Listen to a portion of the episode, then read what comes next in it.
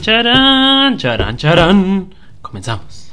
Bienvenidos a un episodio más de Somos Más. Este episodio es especial porque tenemos la primera invitada española y obviamente pues a mí eso me enorgullece y es un honor para mí eh, estar hoy con Cristina Montes. Muchas gracias por dejarte enrollar en este lío. Muchas gracias a vosotros por, por enrollarme. Me hace muy bien de ilusión porque me acuerdo cuando me hablasteis de esta idea y hace muchos meses y me hace mucha, mucha ilusión que, que por fin haya sucedido. Tal cual. Y tengo que dar otro dato y es que nosotros seguimos sin saber de los temas que hablamos. Este nos lo hemos preparado un poquillo más, pero por suerte ella sí eh, sabe de lo que habla. Ok. Creo que deberíamos empezar este tema con unas cuantas preguntitas de respuesta fácil, preguntas de respuesta sí o no. Intenten solo pensar en eso a lo que les voy a decir. Después de las preguntas les voy a dar una introducción al tema un poco más específica y un poco más necesaria. Primera pregunta, amigos. ¿Se sienten bien preparados, no para responder acá, sino en sentido de educación tradicional o lo que pensamos que son esos valores personales? No. No. No. ¿Tienen claras cuáles son sus habilidades como persona? No. Sí. Yo no. ¿Ustedes creen o se sienten que son víctimas de lo que vamos a llamar acá un sistema educativo? Sí. Sí. Me gustaría que se viera mi cara, pero voy a decir que sí. Perfecto. ¿Por qué estas preguntas y por qué, por qué me encantan sus respuestas? Hoy lo que vamos a hablar, el tema que vamos a tocar hoy se llama innovación educacional. A lo que yo quiero acá replantear un poquito y es que para que sea un poco más cómodo y un poco más consumible para la persona que no entienda tan fácil este, este tema, lo vamos a llamar avance educacional. ¿Por qué avance? Porque aquí hablamos de una educación tradicional, una educación que siempre hemos entendido de una manera y queremos intentar mostrarla de otra en, en forma en cómo avanza. Todo esto para entonces empezar ya con el tema y empezar a afrontar esto directamente como me gustaría. Les voy a decir la primera pregunta a la cual ya espero si me respondan de forma, de forma más larga y de forma más amable. Espero lo disfruten más bien. Amigos, ¿cuál es su opinión o cuál es la, experiencia que tienen con la educación actual o lo que ya vengo diciendo como educación tradicional? A ver, yo vengo de, una, de un instituto público y luego de una universidad pública, encima de ingeniería, o sea, después de eso hice un máster, con lo cual como hice como todos los pasitos, ¿no? Que, que hay que dar y realmente yo siempre estuve como muy contenta y muy satisfecha con todo lo que conseguía, era una buena estudiante, bueno, ingeniería a veces un poco menos, y, y pensé que, que yo estaba cumpliendo como todos los checks que realmente me decía la sociedad que tenía que dar, ¿no? Y de repente, cuando ya empecé a desdibujarme un poco entre el mundo estudiantil y, y el mundo profesional, descubrí pues, pues mm, todo ese gap, ¿no? Esa- ese abismo que existe entre el uno y el otro y el realmente el cuánto tiempo he perdido haciendo X cosas o estando en X clases o aprendiendo más bien de cierta manera, ¿no? De tantas cosas que me han, que he sufrido tanto y que me han llevado tanto tiempo y que han valido para tan poco, las que ni siquiera me acuerdo. ¿Por qué, no? ¿Por, qué no he aprovechado todo, todo lo que he hecho y, realmente das la vista atrás y es como, esto no sirve para nada según está planteado. No sirve, no sirve por lo menos para el 2020, no sirve. Bueno, yo, o sea, he estudiado en una universidad pública con 200 personas más alrededor mío, luego me fui a algo más pequeñito, eh, que éramos como mm, 15 o así, creo que acabamos, y ahora como soy un culo inquieto y no puedo parar, sí voy a seguir estudiando, pero ya esta vez a distancia. Entonces, pues creo que puedo dar ahí como la opinión y sinceramente una palabra que diría es que me siento insatisfecha. Entonces, eh, es eso, todas mis necesidades como persona nunca me las ha cubierto nadie. Y las cosas que se supone que me iban a servir de clase, ahora mismo es que no me acuerdo de nada, ni siquiera de las tablas de multiplicar más fáciles, o sea, no me preguntéis. Entonces, no sé qué he hecho durante 25 años, más que dudar, dudar y, y seguir dudando.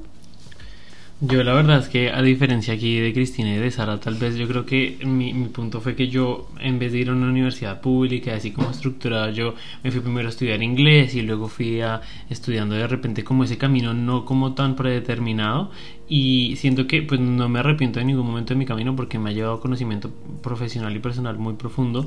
Sin embargo, la, la palabra que escogería no sería insatisfecho, sino incompleto. Como que siento que, por ejemplo, eh, siempre se nos ha enfocado como que los hard skills, que por cierto me vine a enterar que existían hace un par de meses, eh, siento que siempre no se nos enfocaron en esas tareas técnicas y nunca en, los soft. Y hoy lo que dice Cristina, hoy en día el 2020 lo que se necesita es el soft para poder eh, llevar a cabo este año y de una manera sin volvernos locos. Entonces mi palabra sería incompleto en cuanto a todo el tiempo que le he invertido y que se ve muy bien en un papel, pero luego me falta ese algo más para sentirme yo.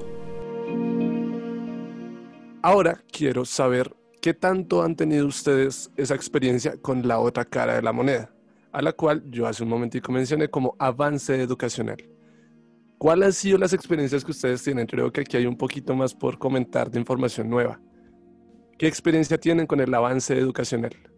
He tenido eh, dos experiencias y una fue en la Universidad de Granada, que no, pues no sabía que eso había sido, y fue en Economía del Derecho, que nos propusieron un juego que se llamaba el Juego del Mono y eh, todas las semanas íbamos eh, apostando como en la bolsa y por puntos, entonces al final quien ganase más puntos o tal, pues tenía aprobada la asignatura con un 10.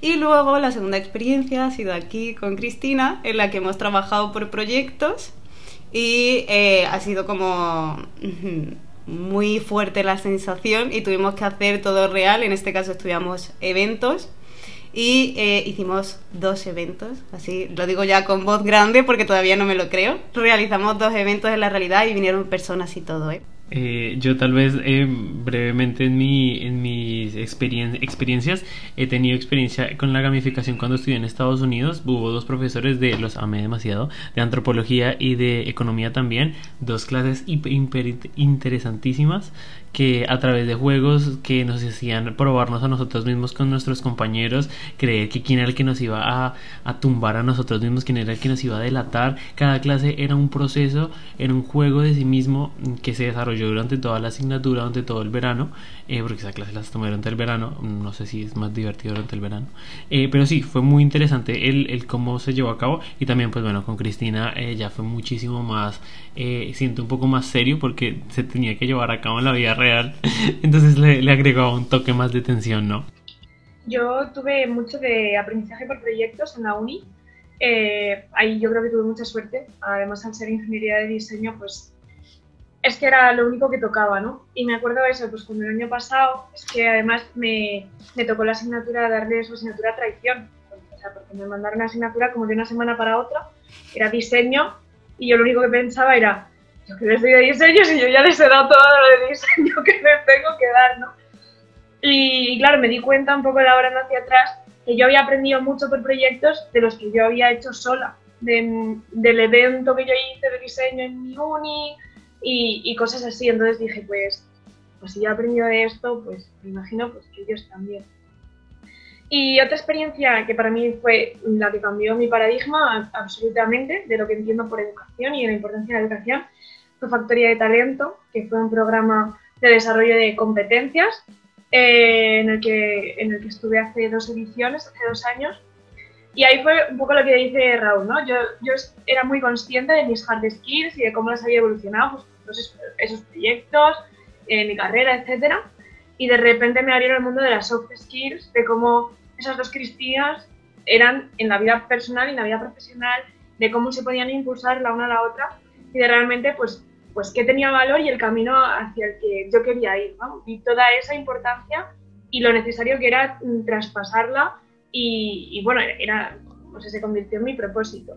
Mira que aquí hay una cosita que yo le quiero dar alto resalte a esto y es que muchas veces nosotros como la cara del estudiante, el que está desde este lado de la pantalla, llamémoslo así, no vemos o no valoramos ciertas cositas que se hacen en parte porque no sabemos el por qué se hacen.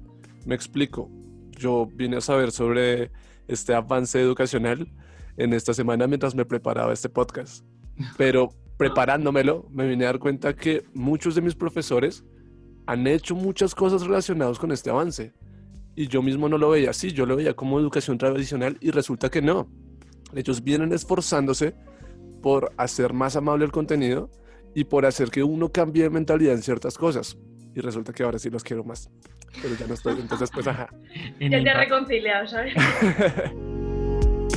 Bueno amigos, aprovechando entonces que aquí tenemos el privilegio de tener esas dos caras, de la cara del estudiante y la cara del profesor, ¿cuáles son esos aspectos positivos y negativos en esas experiencias de, base, de avance educacional que hemos tenido?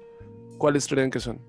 Pues mira, yo eh, primero lo que quiero decir, o sea, porque es algo de lo que me he dado mm, cuenta especialmente desde la cuarentena, que las caras, eh, ¿no? El profe y el alumno no tienen que estar opuestos, o sea, eh, algo súper importante tener en cuenta es que la innovación educativa, el avance educacional, genera una colaboración, genera una transparencia, justamente un poco el, sentido de ese de por qué estoy haciendo esto, eh, qué os quiero transmitir, ¿no? ¿Qué necesitáis vosotros? Un poco es súper necesario encima hoy en día el, el, preguntar mucho y el, y el quitar esa barrera que existe entre, entre profe y alumno, porque si no, no se llega realmente a un aprendizaje significativo, ¿no?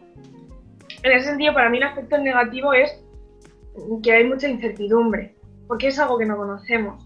Entonces, ni tú como profe ni el alumno sabe exactamente para qué vale esto, porque como no hay años y años atrás que avalen la técnica, pues...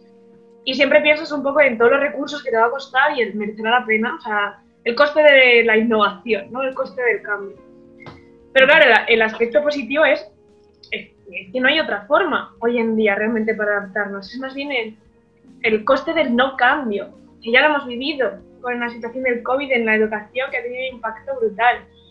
Y, todo el aspecto positivo, pues es mm, mucho autoconocimiento, mucha transparencia, mucha colaboración, mejora la convivencia al acercar estas dos partes. Y para mí, sobre todo, es adquirir responsabilidad de uno mismo, del alumno de su propio proceso, el profesor de su relación con el alumno y, es que al final, o sea, le estás preparando para su vida, eh, para su trabajo, para su vida social, etcétera, etcétera. Tienen que coger las responsabilidades de clase. No le puedes imponer nada, esto tiene que ser una colaboración y se tiene que co-crear junto a, algo en lo que los dos nos estamos inseguros, pero a ver confiamos, ¿no? A ver, yo me, o sea, quiero empezar diciendo que, pues como ha dicho Cristina, creo que bueno, mi punto es que como sociedad, o por ejemplo nosotros como estudiantes, no estamos preparados. Y cada vez que se intenta hacer algo eh, de innovación, algo nuevo, lo primero, o a mí lo que me ha pasado es rechazo, miedo, mm, ¿qué es esto? No lo quiero. Entonces, eso eh, tendríamos que estar mejor preparados y abrir un poco la mente. Y entonces, respecto a eso, los eh, aspectos negativos que a mí me ha traído eh, fue mucha ansiedad, porque vi como mucha competitividad cuando se intentaba hacer este tipo de cosas. Y, y, hablo tanto cuando lo hice con 200 personas como cuando lo he hecho ahora con 20. O sea, a mí me despertó mucha competitividad en la gente y me generó muy malestar. Y también competir como con egos y tal. Entonces eso no me gustó, esa parte de ahí. Y luego como positivo, pues lo primero que tengo que decir es que estoy aquí, en Somos Más. Y pues es así, si no hubiese sido por esa clase, no nos hubiésemos atrevido a hacer esas cosas. Seguramente ese proyecto ni me lo hubiese planteado, ni tampoco me hubiese planteado seguir estudiando, ni nada de las decisiones que estoy tomando, y más eh, estando en cuarentena. Bueno, yo es que ahí le tengo que hacer RT a todo lo que han dicho, la verdad. Yo creo que lo más importante es, es eso, el, el, creo que el costo, lo que decía Cristina, el costo de la innovación es el, es el lo que no han hecho durante todos los otros años, es invertirle al ser para pasar al hacer boom, me, me rimó y todo, pero es porque lo escuché esta mañana en un podcast, no, no, no soy yo. Pero bueno, nada, X, lo quería decir porque se me hace muy bueno. Pero creo que ese es el costo, o sea, obviamente tenemos costos emocionales, pero porque no los trabajamos desde antes y que nos permiten ser mejores profesionales. Eh, entonces creo que esa es como la parte positiva, que es, genera un pequeño costo, pero bueno, para adelante. Y lo otro es que creo que, bueno, entre cosas positivas, creo que, bueno, la gamificación de, los, de, de la educación o, por ejemplo, llevar a, proyectos, eh, digamos, de enseñanza, creo que engancha te, te, genera motivación, te da al menos ese incentivo de miércoles o por un punto o porque voy a ser el primero en esto, te hace enganchar el tema. Y ahí de pronto mi análisis es no sé si esto trivializa un poquito la asignatura, el contenido, el este, porque entonces no sé si lo haces solamente por esa motivación del punto o del objetivo. Sin embargo, creo que el fin es que pues te engancha y te hace meterte de fondo en la materia, en lo que sea. Entonces es como mi análisis, pero lo más importante es lo primero. Creo yo que ayudaré un poco soltando esos pequeños datos para que todo el que nos escuche entienda un poco más de qué es lo que estamos hablando. Y yo creo que puedo o resumir o expresar un poco en una idea todo lo que hemos dicho y es que nosotros no somos máquinas ni queremos serlo. Y de eso se trata, que nosotros estamos buscando es cada vez ser más humanos, entender qué es ser humano. Porque para hacer cosas pues están las máquinas y ellos lo hacen muchísimo mejor. Pero ellos no hacen cosas que nosotros y es ser humanos un poco ya que escuchamos sobre estos métodos, sobre estos cambios, sobre estas ideas, un poco ya hablando sobre todo, todo este mundo, hay una cosa que tenemos a nuestro favor y es que Cristina maneja unos proyectos que a mí me causaron mucho interés, que tiene un poco que ver con juegos de roles. A lo que yo quise enfocarlo en una pregunta. Pero como esto es un poco corto, no vamos a ser tan explícitos. Lo que yo quiero es que aprovechando el juego de roles o imaginándose que esto es una película, un libro, no sé cómo se lo imaginen, ¿quiénes creen ustedes que tienen esos papeles en este juego? Llamémoslo así. ¿Quién es el que tiene el papel principal? ¿Quién es el que tiene el papel secundario? ¿Quiénes son los extras? ¿Hay extras o no hay extras? ¿Cuáles son las responsabilidades de cada quien? ¿Cómo lo ven ustedes? Las amantes de Harry Potter se miran fijamente y dicen, bueno, ¿quién va a ir primero? ¿Quién va a ir primero? A ver, yo quiero decir que es difícil y obviamente no se puede dar una respuesta acertada. igual hay gente que va a decir, no, pero bueno, me da igual. Para mí, luego haré mi análisis con la película, pero quiero empezar diciendo que el protagonista o los protagonistas, las protagonistas, eh, somos los estudiantes o los que hayan sido estudiantes alguna vez. O sea, Creo que tenemos que quién mejor que nosotros, que sabemos las necesidades que tenemos o las dudas que tenemos como para plantearlas y para decir esto necesito. Y en este caso el protagonista, la protagonista iría acompañado de un aliado, una mano sabia y que son todas esas profesoras, esos profesores que dejemos de verlos como la figura de están ahí y yo estoy en el otro lado. No. O sea, si tú cuando sales de la uni o lo que sea vas a hacer networking y a conocer empresarios, ¿por qué no haces eso en la facultad o en el colegio? Tienes la mejor oportunidad de ir con un proyecto a un profesor y decirle, estoy pensando en esto, ¿me puedes ayudar de alguna forma? Entonces es esa mano que mm, nos podría llevar a muchos lados si dejásemos de verlo como el enemigo y hacer eso, el aliado. Y entonces mi analogía es que todos los estudiantes somos ese Harry Potter que lucha contra todo mal y que le va todo bien, pero que no podría hacer nada sin Dumbledore. Entonces, esos Dumbledore son los profesores y que van a luchar contra los innombrables, que para mí esta historia tiene eh, innombrables y son eh, los políticos. Pero no van a hacer nada hasta que no nos aliemos y pidamos y digamos, esto es lo que yo quiero. Em, yo voy a compararlo con El Señor de los Anillos. Eh, así, pues mm, me adelanto a Raúl por si me lo quita. ya que solo me ha quitado Harry Potter, pues. Y mm, eh, para mí están como los grandes magos, ¿no? Eh, malos o buenos. O sea, está Sauron, Saruman, eh, incluso Gandalf, que son pues, pues este gobierno, el ministerio, ¿no? El ayuntamiento, el concejal, etcétera, etcétera, que es realmente pues los que tienen el poder, los que están, los que pueden mover un poco la balanza, etcétera, etcétera. Y en los que todos tenemos los, ojos fijos, pero ¿qué vas a hacer tú si eres un hobbit? ¿A, dónde vas? entonces, como que eh, es necesario echar un poco mm, la vista más hacia, hacia adentro, hacia lo que podemos controlar y, y, echarle un poco pues, a la educación no formal, a las posibilidades que existen y a que pues, mm, pues quizás tú no eres Frodo, pero si eres Sam o Merry o Pippin y juntos hacéis la comunidad del anillo, ¿no? Y igual en algún momento eh, oportuno llega Gandalf, que es esa subvención para ese proyecto de tu barrio, en el que te educan en habilidades transversales o en el que te dan esta formación experiencial de no sé qué.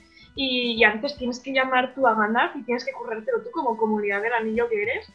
y ya está, no necesitas ir al monte a, a, quemar el anillo porque igual eso es muy complicado, igual no eres esa persona, pero, pero estás buscando tu hueco y, te, y, y estás formándote tú por ese camino, ¿no? Estoy súper de acuerdo con Sara en que ese también es un camino bueno, para los que han seguido este podcast por varios episodios, saben que yo soy amante de Toy Story. Entonces, básicamente, mi análisis es eh, a partir de esto.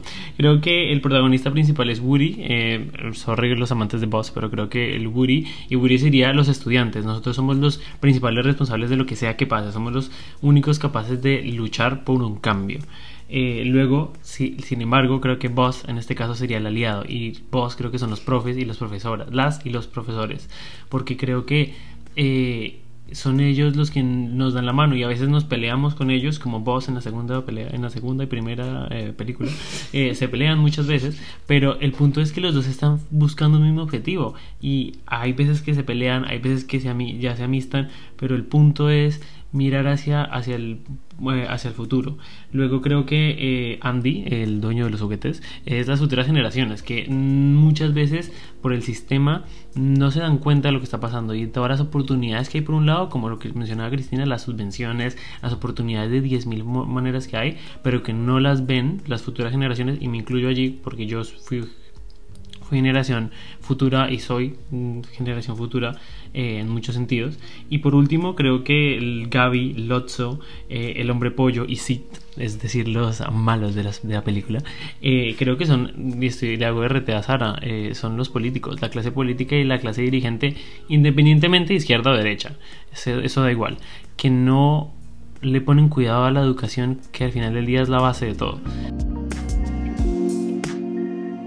Llegamos entonces a estos últimos sorbos, hoy más que nunca estos últimos sorbos de cerveza, a los cuales damos unas pequeñas conclusiones, a los cuales damos, no sé si en este caso más que conclusiones quieran dar consejos o quieran decir algo, algo un poco relacionado al tema, a que abra, ahora abra los demás para hablar de esto. ¿Por qué digo que un poco más consejos? Porque es que el tema es tan gigante que la cantidad de cosas que dejamos pasar es impresionante, entonces yo creo que podríamos intentar hacer que las personas mismas las descubran. Pues yo tengo dos consejos. El primero, os voy a compartir mi Biblia de la innovación educativa, que es eh, dos vídeos de YouTube que se llaman Mi empleo, mi futuro. Eh, creo que explica muy bien todo, cómo funciona. A mí me abrió los ojos muchísimo, muchísimo, muchísimo.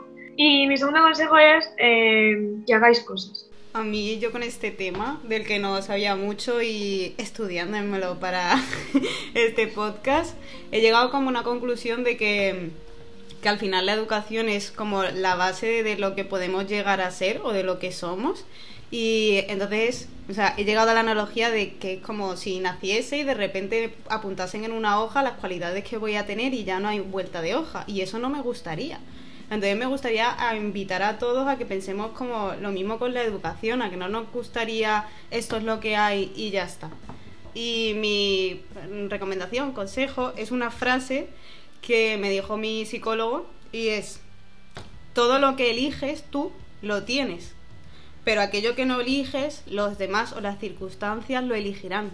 Entonces, pues pensad un poco en eso. Yo las mis conclusiones y mis invitaciones son bastante multimedia, entonces yo les invito a no tengo frases o cosas así chéveres, pero tengo eh, dos invitaciones. La primera es que se pongan una cita con ustedes mismos y vayan a Netflix eh, y eh, hay un documental que se llama The Call to Courage y es muy bueno, habla del poder de la vulnerabilidad como herramienta para crecimiento personal, súper bueno, lo súper recomiendo.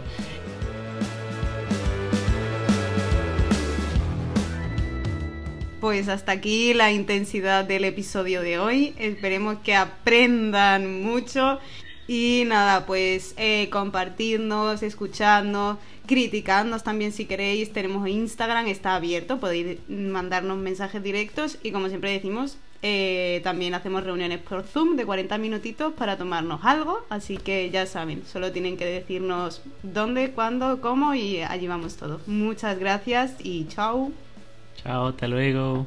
Que muchísimas gracias por invitarme y que, y que sean muchos más y que nos apuntemos a muchos más Gracias, chicos.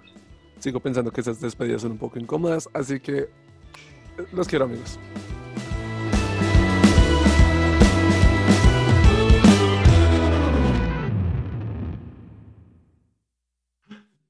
Me, me, pareció muy tierno de parte de Cristina cuando nos dijo, y yo me di cuenta que decidí eh, darles a ellos el conocimiento que, y cuando nos presentaba los proyectos, era de, ¿me pego un tiro ya o cuando salga de Implacable.